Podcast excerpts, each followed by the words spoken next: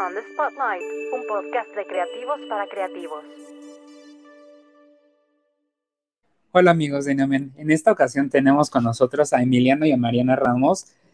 Ahorita les voy a contar un poco más acerca de ellos, pero primero quiero introducirlos acerca de qué es Prêt-à-México. Prêt-à-México es una plataforma creada para exponer las propuestas contemporáneas de los talentos mexicanos más importantes dentro de la industria de la moda y el arte, con el objetivo de reposicionar lo hecho en México. Bienvenidos chicos, ¿cómo están? ¿Qué onda, Alfred? Bien, bien, ¿y tú? Hola, Alfredo, ¿cómo estás? Bien, gracias. Pues cuéntenos, ¿de dónde nació la idea de crear Prêt-à-México? Porque es una idea muy ambiciosa que ha salido increíblemente bien, pero sabemos que hay mil cabezas involucradas en esto para una sola finalidad, poner el nombre de México en alto. Pues mira, nació justamente esa inquietud de querer crear y hacer las cosas un poquito a nuestra manera, ¿no? De generar un grupo de personas que sean creativos, que se diviertan haciendo lo que les gusta hacer, como que se juntaran mentes y talentos para vibrar bajo la misma línea. Claro. Pues mira, yo, ¿cómo te explico? Fíjate que toda la vida hemos estado en proyectos referentes a la industria de la moda y ahora pues fue, tuvimos un acercamiento con nuestro coordinador de moda que es Edvard Nielsen. Sí. Y pues platicando justamente esto que decía Mariana, ¿no? Hay mucho talento que está a la deriva, que le hace falta oportunidades, o que no saben cómo llegar para poder estar del otro lado de la industria, ¿no? Que ya es presentando un show, teniendo una tienda, sabiendo cómo hacer un desfile, porque hay muchos talentos muy fregones que la verdad sí saben diseñar como no tienes idea, pero pues no saben ni siquiera cómo hacer un desfile, cómo hacer tan solo un portafolio, y ahí es donde nosotros entramos, donde no solamente les damos una opción de proyección, sino también les damos como cátedra de cómo hacer tu portafolio, qué debe incluir, qué es lo que el mercado mexicano pega más, o sea, para que realmente vendas, ¿no? No que solo sea un desfile con diseños padrísimos y ya, porque eso es lo que le falla a muchos diseñadores, ¿no? Creen que por estar creen que por hacer un desfile de modas ya van a vender, pero no, hay muchas cosas detrás de eso. Y quisiera preguntarle, chicos, bien es sabido que Prêt-à-México nació apenas. Se decía que ya venía el coronavirus acá a México, en aquel lejano desierto de los leones, donde la emoción de vivir esa primera vez, del nacimiento de un bebé que se gestó durante meses e incluso años, podremos decirlo, desde que nació como una idea, después que evolucionó, que se fueron integrando. ¿Cómo fue para ustedes ver nacer a su bebé en ese momento? ¿Creían que iba a haber tanta gente apoyando y tantos medios apoyando en esa primera ocasión? Mira, la verdad es de que en esa primera edición estuvo maravilloso todo. Obviamente teníamos así como que el miedito de si iban a llegar o no, por esto de que era un lugar algo lejano, pero para nosotros era importante hacerlo en ese lugar tan emblemático, porque era como estar en casa, ¿no? La verdad es de que muchos de los comentarios fue de la gente que ya nos conocía en esto de la industria, dijeron que superamos sus expectativas. Otros, pues, fue así como de, sí, a ver con qué salen estos chavos, ¿no? Pero la verdad es de que estuvo padrísimo todo, poco a poco se han sumado más gente con su talento, y sí, justamente estábamos así de, híjole, y si nos llega la pandemia, pero afortunadamente nos dio chance Dios, la vida y el universo de que eso sucediera y de que fuera mágico para nosotros. Eso no me dejaba dormir, ¿eh? Yo estaba, que fue desde enero, o sea, la primera edición fue en marzo, ¿no? Yo desde enero, cuando vi lo de COVID, chale, yo le marcaba a Mariana a las 3 de la mañana, oye, ¿cómo ves? Yo siento que esta pandemia, bueno, ahí todavía no estaba como pandemia. Yo decía, Mariana, este virus va a llegar a México y se va a clausurar todo. Yo digo que, pues hay que cambiarlo para la segunda temporada. No podía dormir, Alfred. O sea, sí llegué hasta marzo. Y pues ya una vez llegando a la fecha de la primera edición, pues obviamente se me olvidó todo lo de COVID. Tuvimos ahí ciertas medidas que todavía el gobierno no implementaba y pues la verdad me sorprendió mucho la cantidad de personas que se sumaron al proyecto, que ojo, todo mundo quiere estar en la industria de la moda y del arte, pero muy pocos realmente meten las manos. Claro. Eso que ni qué. Y pues así como tuvimos a muchos... llámese talentos, llámese artistas y también gente que construye esta industria, tanto del arte y la moda, pues también que le entraron, también tuvimos mucha gente que se salía, ¿no? Que nomás ni sabíamos, que nada más como que quitaban el tiempo. Y eso siento que fue como nuestro ¿cómo se dice? Impulso. Fue nuestro impulso para hacerlo y para conseguirlo. Porque sí, de repente los ánimos se tornaban algo densos y nosotros decíamos, híjole, es un sueño que tenemos, lo tenemos que llevar a cabo y a veces nos picaban el orgullo, ¿no? De que de repente nos dejaban botados, sí, y a la mera hora no, y entonces fue así como de, híjole, pues no quería, pero te voy a demostrar que esto vale la pena, ¿no? Sí, claro. Y justamente para que vean la calidad de plataforma que así nació y sobre todo el panorama que habría, con temor a equivocarme, tuvieron a 2 personas no binarias dentro de esta primera edición, cosa que para una nueva plataforma podría ser muy arriesgado comercialmente. Sí, fíjate que eso lo estaba recordando antier, que tuve una reunión con un modelo no binario, que pues, la verdad se super... me recordó la emoción que ellos sintieron porque en México no estaba bien definido la inclusión, ¿no? Siempre decían, somos inclusivos, sí, pero ¿cómo, no? Como meme, ¿cómo? Y empieza a sonar la música. A ver, demuéstramelo. Y nosotros con la implementación de modelos no binarios, pues sí llamamos muchísima la atención, ¿no? Porque la gente uno que estaba ahí en el house, pues se daba cuenta de la gente cómo se sorprendía, que decían, ah, chirrión, este modelo yo lo vi en los diseños de este diseñador como hombre y ahorita lo estoy viendo como mujer. O sea, ¿qué pasa ahí, no?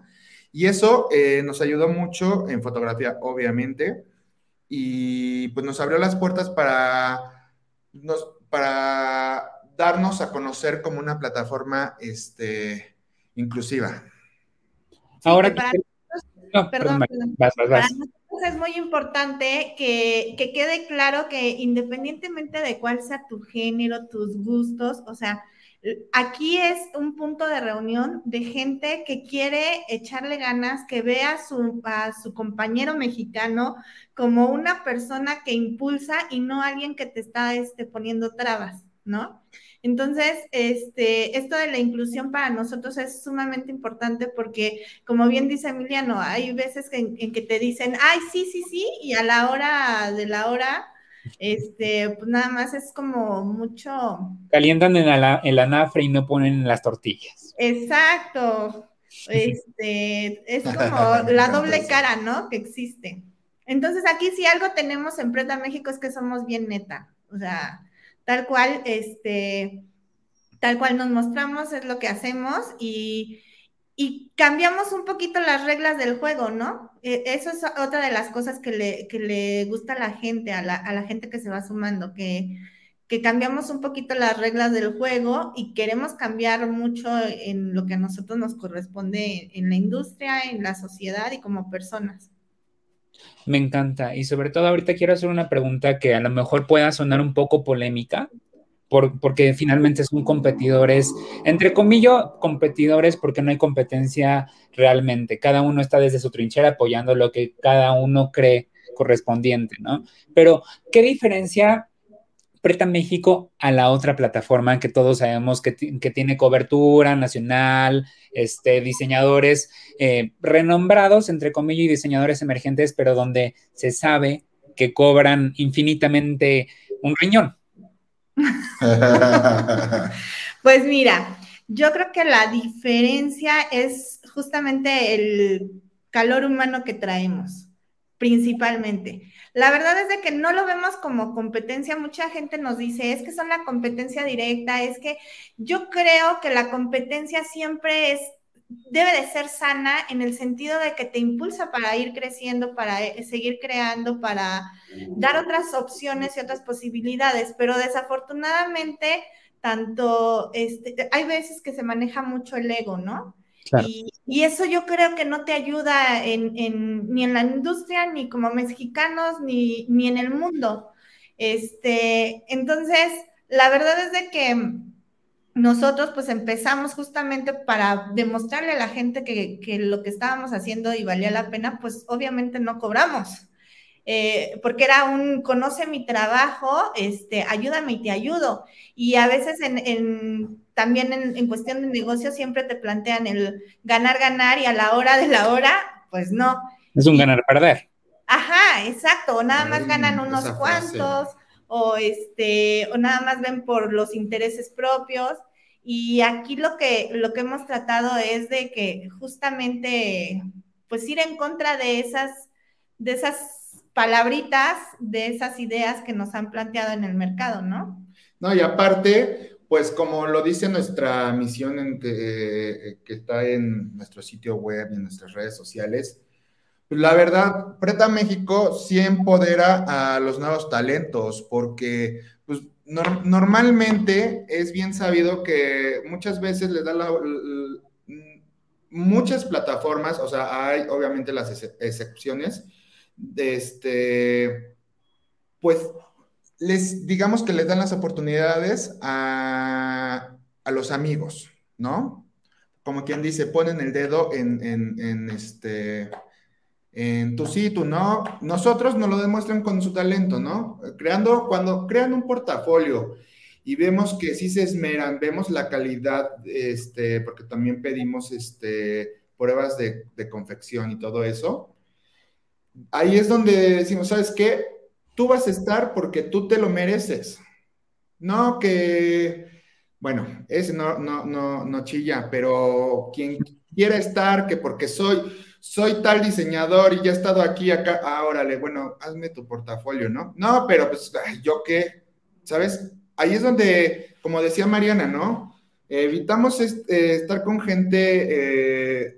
egocéntrica, que digan, porque yo me presenté en las mejores plataformas del mundo, no me debes pedir portafolio, achis, aquí todos deben tener la misma, de verdad, o sea, tú demuéstrame que eres bueno, y si eres bueno, tú no tienes que competir, tú no tienes que, pedir favores, nada de eso. Entonces yo creo que esa ahorita es nuestra diferencia, más fuerte. También incluimos el arte en las pasarelas, que si no es algún diseñador que se mete con artista plástico para hacer por ejemplo en la primera edición que hubo bolsos intervenidos, que si no, ahora que las hicimos digitalmente, pues tuvimos que implementar galerías digitales de arte, no solo la pasarela.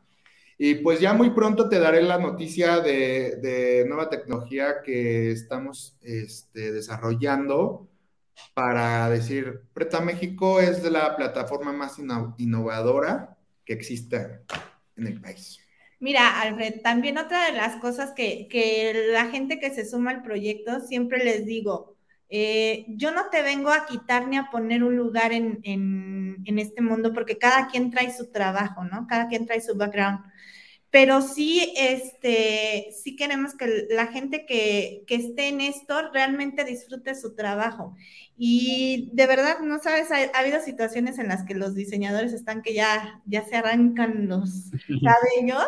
Y esas son de las cosas que nos hacen diferentes, ¿no? El ponerte del lado de ellos, el estar, y realmente el impulso no nada más es de la proyección, sino es de, a ver, nada, arrajarse a su pueblo, órale, vamos. De verdad que nos ha costado mucho trabajo, igual con las marcas que se suman y todo esto, nos ha costado mucho trabajo, pero llega un punto en el que dices, contigo, sin ti, lo vamos a conseguir, ¿no? O sea, es un compromiso con la gente que cree en nosotros. Los que se sumen, pues qué padre, los que se bajen, pues lo siento, pero nosotros estamos convencidos de querer realmente impulsar a la gente que le quiere echar ganas y que necesita una oportunidad y que en muchas ocasiones, por no creerles, es que no se presentan, ¿no? Nada más es crear oportunidades. Claro, y chicos, quisiera preguntarles en esto, pasando a la segunda, tercera edición, que ya fue totalmente digital y que se pregrabó y se transmitió. Por ejemplo, sabemos que, y tal cual que yo estaba presencialmente ahí, lo digital no tiene palabra, que pueda haber errores técnicos, que pueda, tal vez el internet fallar, que alguien pisó un cable y se rompió. ¿Qué sucede en estos casos? Ahora que ustedes tienen el control absoluto de estas plataformas y no es como pregúntale a Juanito que él está encargado de. ¿Qué sucede en estos casos si un diseñador emergente o un diseñador posicionado quiere integrarse a esta nueva edición de Prêt-à-México o en la siguiente? Pues mira, de acuerdo a lo que pasamos entre la segunda y la tercera edición, digo, lo que vivimos aquí estuvo padrísimo, lo que vio la gente en redes sociales desafortunadamente no nos favoreció mucho. Porque fue totalmente diferente. Yo que estaba ahí adentro decía, ¿qué es esto? O sea, vieron Maserati acercarse hacia mí con el diseñador, está increíble, cosa que en lo digital no es lo mismo, por eso hago la pregunta. Ajá, mira. No, bueno, y tú que has vivido las tres ediciones de cerca, o sea, te has dado cuenta de que cada una ha tenido su magia, ¿no? Sus pros y sus contras. Pero justo en lo que te comentaba con esto de que el hecho de que Maserati, por ejemplo, se sumara a esta tercera edición, pues todas las expectativas que habíamos generado con la segunda sí eran brutales. Y se suma Maserati, pues todavía más, porque sí nos tenían contemplados como competencia directa de la otra plataforma, pues con la marca de coches, pues más. Ah, exacto, la competencia. Y hasta en ellos hay diferencias, ¿no? Claro. Una más que otra, y entonces en automático, pues por el simple nombre nos mandaron al cielo, pero mucha gente asume que hubo dinero de por medio y todo eso, pero te digo, llega un punto en el que todo lo que te pueda sumar adelante, pero al final del día nosotros tratamos de hacer lo que podemos con los recursos que tenemos, porque la verdad es de que con la pandemia hemos hecho maravillas a comparación de. Claro. ¿No? Ahora en esto de la cuarta edición, pues definitivamente lo que queremos es la confianza de la gente, o sea, te digo, hablamos bien neta de lo que somos y no estamos con hipocresías. Entonces, ahora sí que tú estás, tú decides si le entras o no. O sea, yo no te voy a endulzar el oído ni nada por el estilo. Yo te hablo bien neta y te digo, estamos haciéndolo con los pocos recursos que tenemos. Yo quisiera, si no cobrar el riñón, como dices, por lo menos, sí. Dos pestañas, o por lo menos una que se les haya caído a alguien. Pero para decir, no, bueno, ya gané yo algo monetario, ¿no? Pero la verdad es de que no, lo hemos hecho con nuestros recursos y con el apoyo de toda la gente que cree en el proyecto, o sea, y que han aguantado vara, ¿no? Y que, te digo, lo aguantan porque disfrutan lo que hacen, y cuando tú disfrutas tienes esa dicha de disfrutar lo que haces, sabes que en automático, tarde que temprano, te va a llegar el reconocimiento en cuestión de dinero, ¿no? Porque el reconocimiento aquí ante el trabajo de cada una de las personas siempre ha estado. Y estamos súper agradecidísimos con eso. Y si se suma a alguien, pues qué fregón, ¿no? Y si no, continuamos con la gente que sigue creyendo en esto. Porque claro, sabe lo que nos ha costado. En esta vida y en la moda y en todos los rubros, nadie es indispensable. Exacto. Totalmente. Y me gustaría... Todos son necesarios, pero nadie es indispensable. Justo. Me gustaría preguntarles en lo de ser indispensable. Bueno, hay ciertos momentos que sí son indispensables ciertas personas. Por ejemplo, ¿cómo ustedes generan el contacto, por ejemplo, con Norman para que de ahí abra un portafolio para tener a todas las maquillistas? Porque para las personas que no conocen de verdad cómo se gestiona una pasarela, no solamente es poner una tarima, lucecitas y ahora le pasa al modelo. No. Es reunir a las modelos 1000 horas antes, hacer ensayos, maquillarlas, que queden perfectamente, que la modelo no llega, que el pegamento no pega, que de repente, no sé, que nos tardamos 3 segundos más, que ahora págale esto, que ahora... ¿Cómo se gestiona una plataforma como Prêt-à-México? Pues mira, contestando primero que nada lo de cómo llegamos con Norman.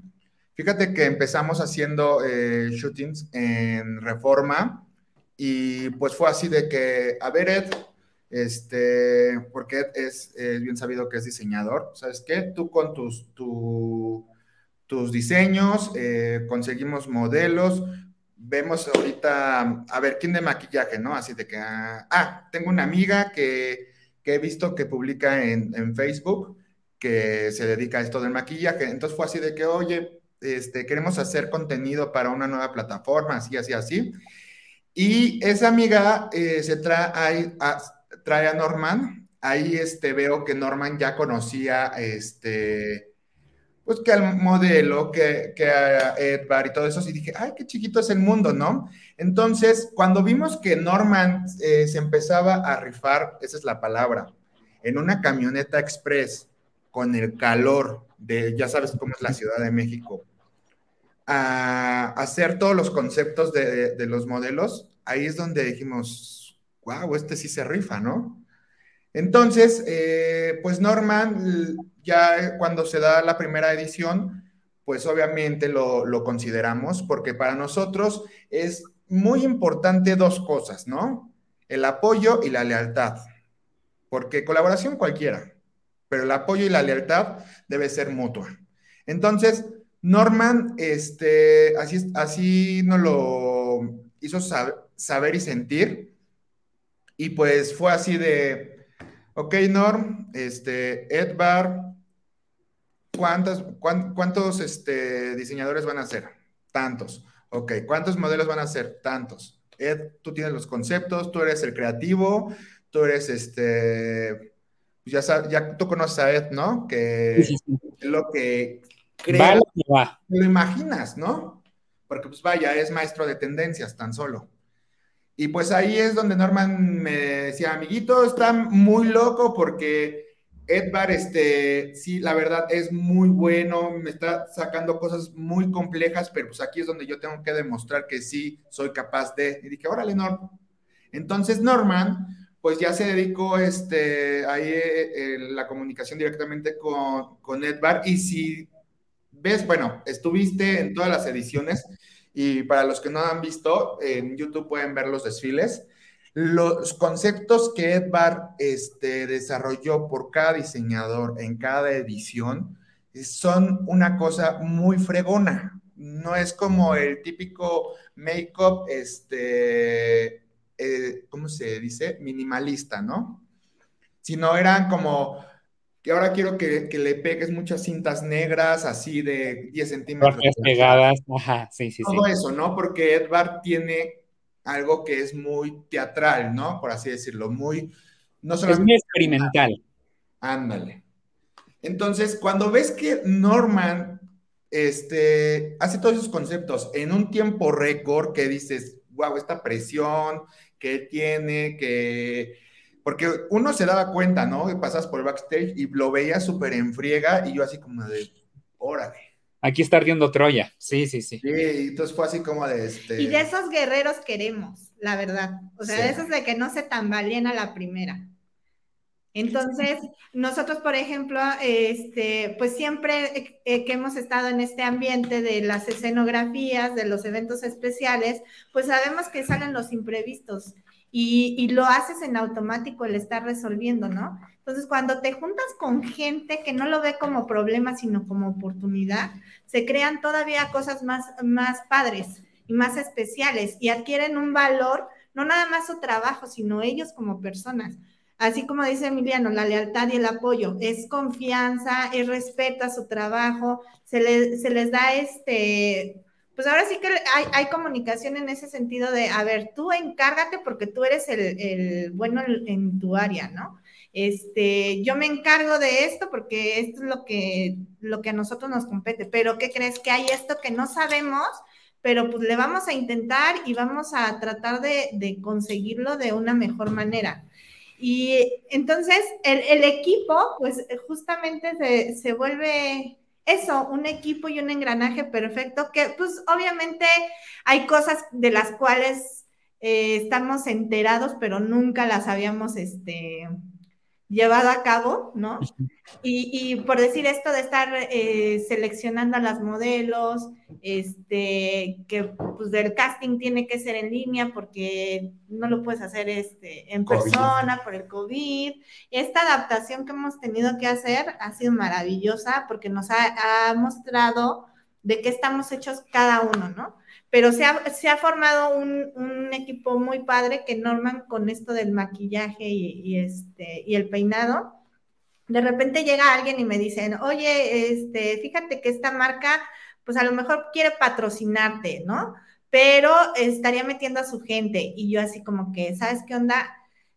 Si llega alguien es para sumar, no para venir a desplazar a alguien, ¿no? Y menos a alguien que justo ha estado en las mejores batallas, en las peores y en las buenísimas.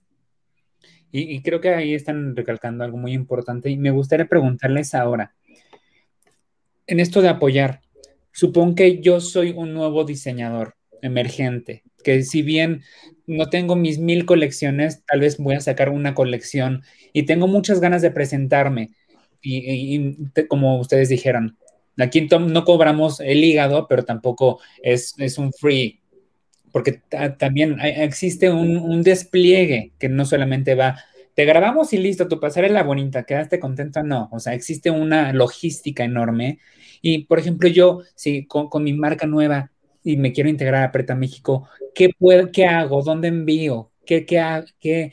¿A quién me dirijo? Ok, mira... De hecho, tanto en redes sociales como en nuestro sitio web, todavía está el banner anclado donde dice convocatoria de diseñadores, ¿no? ¿Por qué? Porque de verdad, hasta una semana, un día o una hora antes de cada edición, nos escriben de que me gustaría participar. Entonces ahí es donde nosotros hacemos les contestamos de que, ¿sabes qué? Ingresen este link, mándanos tu información. El link es nuestro sitio web, se redirecciona y ahí mandan sus datos y todo eso, ¿no? Y obviamente ya nuestro equipo les contesta de que, a ver, cuéntanos, que tienes la capacidad de armar una colección de 15 a 20 prendas, digo... Lo ideal, ya sabes, que con los estándares internacionales deben ser mínimo 60 prendas, ¿no? Claro.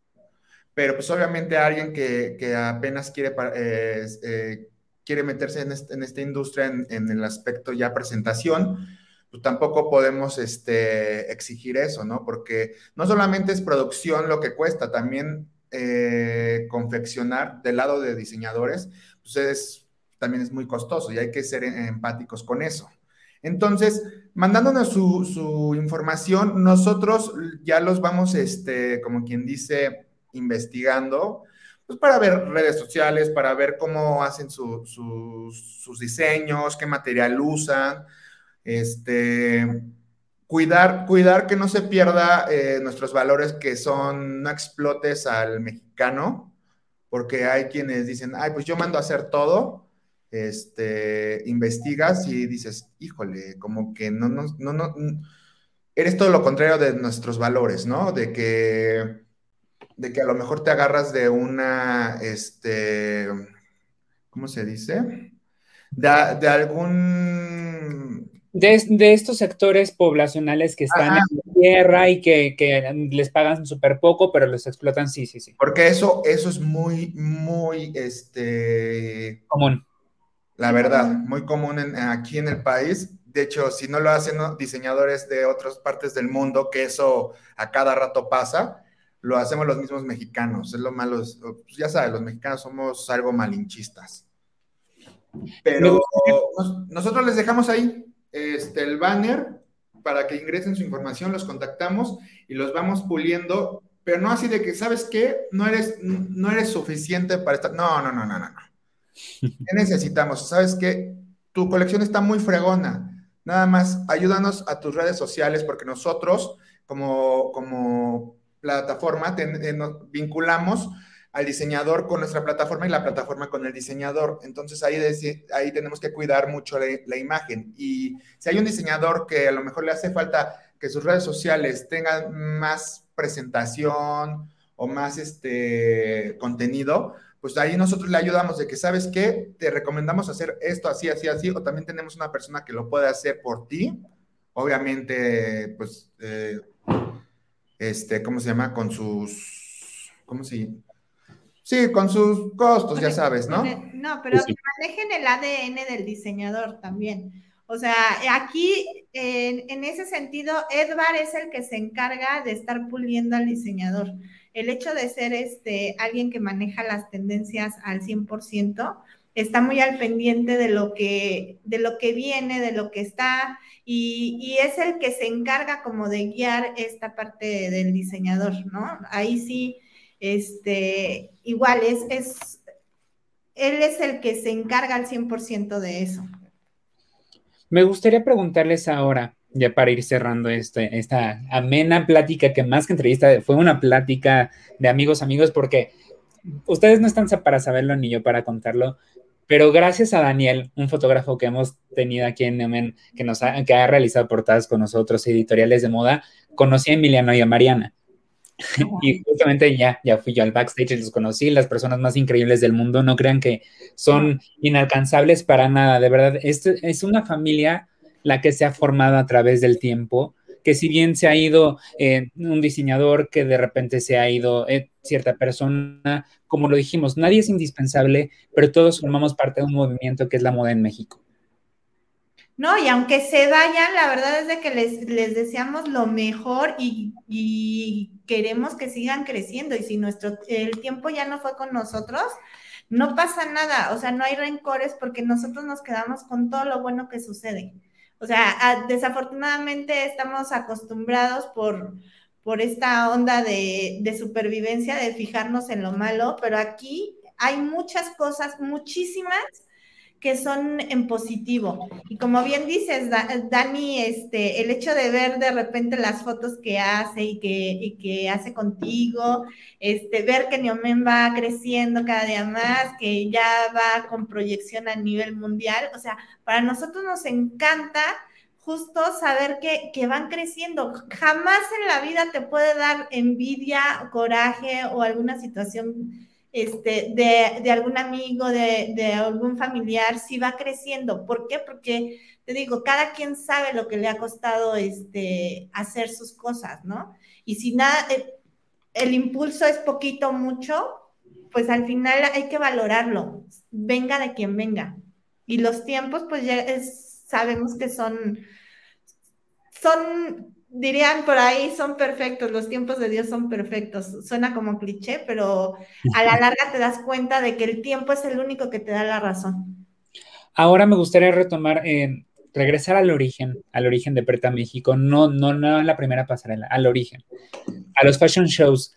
¿Qué tan rentable es en México, donde tal vez la moda se ve banal, donde primero tal vez esté en prioridad, obviamente, comer, pero tal vez te compras una pantalla de 40 pulgadas, pero no vistes bien. ¿Qué tan rentable es una plataforma como Prêt-à-México en México, en el siglo XXI, en época de pandemia, con un gran despliegue internacional? Porque si bien se llama Prêt-à-México, los alcances que tiene Prêt-à-México son inimaginables. Ay, Dios. Fíjate que nunca me habían preguntado eso, y eso que hablamos mucho. Pues mira, Prêt-à-México, así como lo mencionas, que casi parece que vamos en una carretera en sentido contrario, porque pues entre la pandemia, entre cómo está la industria ahorita en el país y cómo están los ánimos de la gente, porque eso tiene mucho que ver.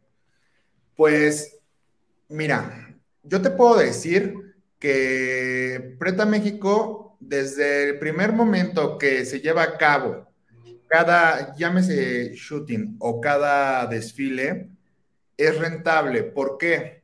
Porque uno, logramos nuestro objetivo, que es presentar un talento, desarrollarlo y crecer.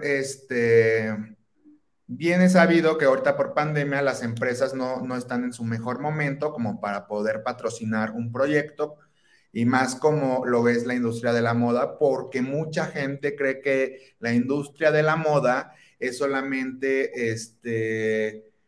soberbia, es solamente que es inalcanzable. Fiesta, no. Exacto. Y tiene muchos estereotipos, desgraciadamente muchos de esos no aplica para que un patrocinador luego en este país diga, ¿sabes qué? Voy contigo. Pero el hecho de que tengamos una plataforma que desde un shooting hasta la última edición ha crecido su reconocimiento, nos ha dado las herramientas para que podamos hacer futuras negociaciones, obviamente después de una pandemia, porque ahorita tú sabes muy bien que una situación BTL, algo físico, no se puede, ¿no? Porque pues aquí, tan solo en la Ciudad de México, está muy, muy castigado las reuniones, ¿no? Sí. Pero una vez que eso pase, o sea, que ya tengamos un semáforo verde, que ya todos estemos vacunados, todo eso, pues ya crecimos el reconocimiento a un grado donde ya podemos negociar con las marcas de, ¿sabes qué? Tengo tanto reconocimiento, tanto alcance, porque eso es lo que más les interesa, tanto alcance en este sector, y pues esto lo puedo volver en cuestión, económicamente hablando, te puede ser rentable a ti, porque si tú inviertes en redes sociales y a un influencer o a un alcance de, ay, sí, lancé un nuevo producto y tuve 5,000 likes. Yo te pregunto, de esos 5,000 likes, ¿cuántos te van a comprar? De ese influencer que te costó muchísimo dinero, ¿cuánta gente te compartió? Aquí nosotros, con nuestro reconocimiento, estamos haciendo que los verdaderos compradores, o sea, clientes finales, se acerquen a las marcas que estamos metiendo. Por ejemplo, con la marca automotriz que estuvo con nosotros, fue una negociación donde, como dice Mariana, un ganar-ganar, ¿no? O sea, yo te acerco con clientes que te puedan comprar un auto, pero tú también acércame, pues, ahorita tus colaboraciones, todo en especie. O sea, la verdad es que ni siquiera la plataforma más canija del país, ni el influencer más canijo del país, se han salvado de una pandemia donde tienen que aguantar esta situación. Pero gracias a nuestro reconocimiento, en un futuro ya ese intercambio de valor va a estar a todo lo que da, porque vamos por buen camino. La verdad es de que yo creo que es muy rentable por el simple hecho de que en tan poco tiempo todo lo que hemos conseguido y con recursos propios ha demostrado que realmente vale la pena, ¿no? Un año y medio. Entonces, y eso con todo en contra, como dice Emiliano, pero una vez que esto vaya agarrando un poquito más de cauce, agárrense, porque no habrá quien nos pare. Quisiera terminar esta entrevista con dos preguntas. ¿Qué viene para Prêt-à-México después de esta edición que ya espero ver y presenciar? ¿Y qué hubieran hecho en dado caso de que Prêt-à-México no hubiera existido? ¿Qué plataformas hubiera creado o qué cosas hubieran hecho a favor de la moda en México? Pues, híjole, es que a veces siento que las sorpresas las digo y ya no son sorpresas. No te preocupes, no, vamos a esto. Si bien a lo mejor no una sorpresa de vamos a tener tal tecnología o vamos a hacer presencial, etcétera, ¿qué podemos esperar de Prêt-à-México en los años posteriores? Ok, mira, algo que es un hecho que con pandemia nos adelantamos 5 años la era digital. Entonces, la era digital va a estar implementada en todas las ediciones de Prêt-à-México. La edición pasada, el streaming lo comenzamos a hacer. Podemos seguir haciéndolo con las demás ediciones. ¿Por qué? Porque en una pasarela física, ¿cuánta gente puede verla, no? A lo mejor, por ejemplo, en el exconvento teníamos 500 lugares, que fue la primera edición. Pero si nos extendemos en lo digital, en este caso streaming o pregrabado y todo eso, de ley vamos a tener muchísimo más alcance. Entonces, esa digitalización va a estar ya de cajón. Vamos a implementar nuevas tecnologías que la verdad se van a quedar de a 6. ¿Por qué? Porque me regreso a tu pregunta, ¿qué nos diferencia de las demás plataformas? ¿Qué nos diferencia?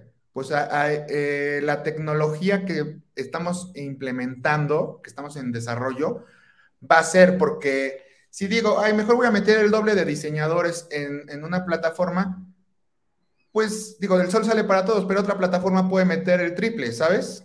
Entonces, sí, por ahí no va la competencia. De hecho, implementando la tecnología con los diseñadores y los artistas plásticos, va a ser un super plus igual para ellos para que puedan vender más. Entonces, esperemos que después de esta 4ª edición los desfiles ya puedan, los shows, más que nada porque hay también presentación de obras de arte, ya sean presenciales 100%. Entonces vamos a seguirlo haciendo presenciales con el toque digital, con la nueva tecnología que estamos desarrollando y primero Dios esperemos duplicar ya el número de talentos que se presentan por edición. ¿Van a volver a repetir algún diseñador que ya haya estado?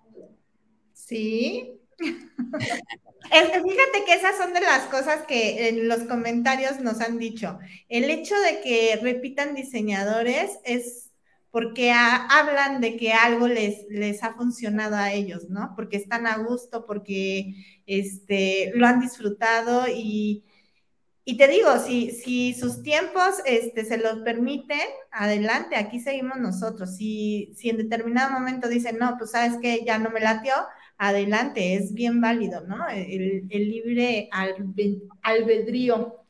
Porque han tenido personalidades importantes, por ejemplo, Carmen Rion, Edvard, justamente ahí, personajes nuevos como Doxa. Personajes igual, Farfelú, o sea, hay un mix and match increíble.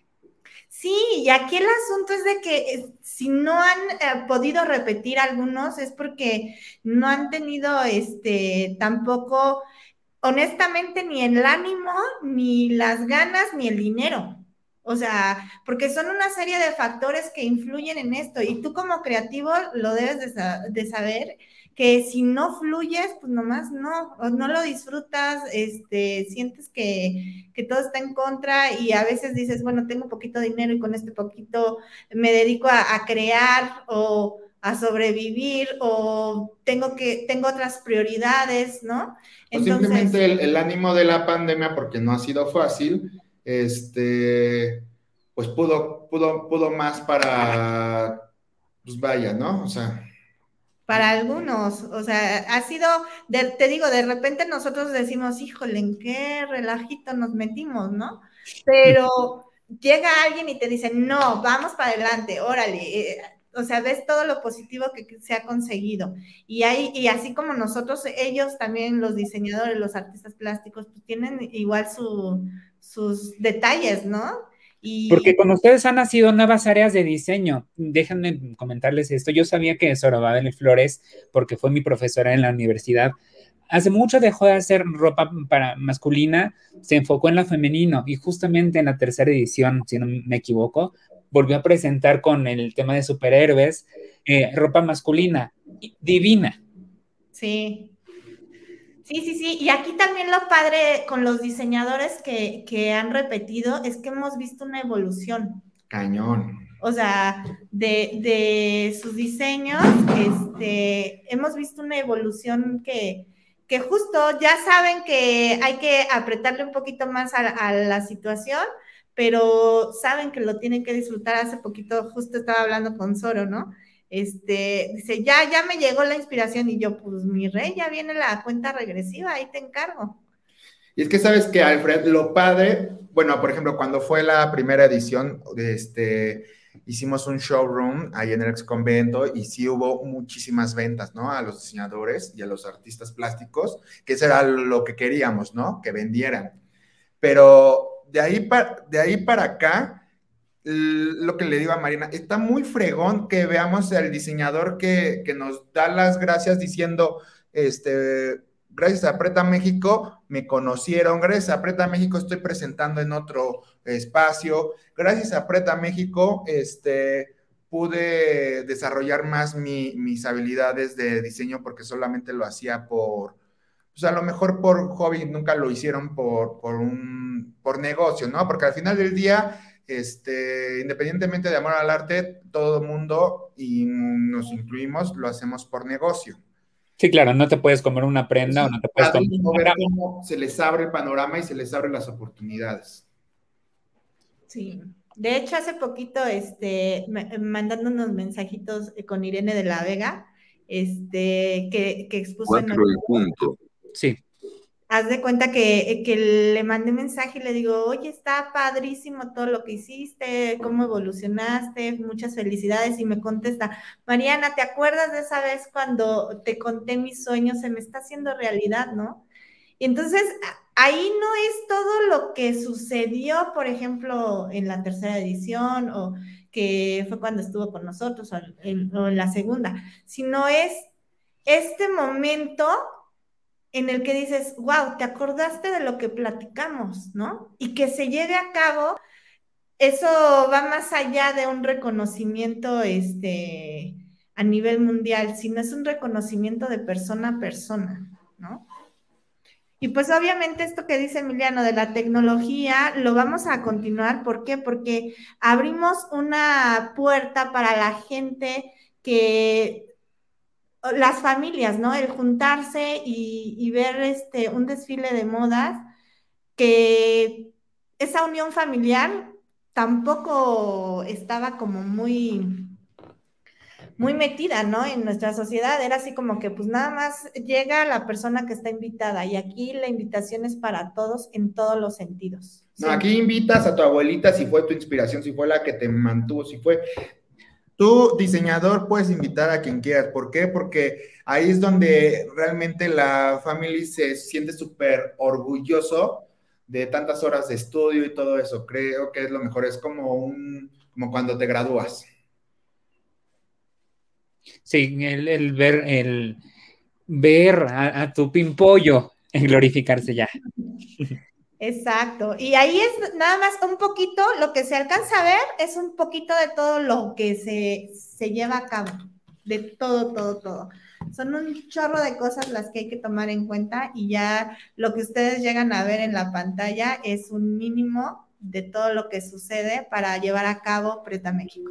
Pues ya lo saben, chicos, Prêt-à-México está a punto de comenzar. Estamos a semanas de ver esta cuarta edición, que a pesar de que yo los conozco, a pesar de que yo estuve todavía como en el preview de la primera edición cuando estaban armando la segunda, dije, wow, estos chicos vienen increíble. Ahora no me quieren soltar nada porque sé que vienen grande, pero créanme que Prêt-à-México es una gran plataforma de moda, una gran plataforma de exposición para el arte y el diseño en México, y sobre todo que realmente se pone el nombre de México en alto y no solamente él. Se presentó en la Semana de la Moda, porque Semanas de la Moda también está como, por ejemplo, la semanita del no oficial de la moda de la señora Ana Fusoni, la semana, entre comillas, oficial de la moda aquí en México de Fashion Week, pero aquí también esto es una alternativa a glorificar el diseño en México.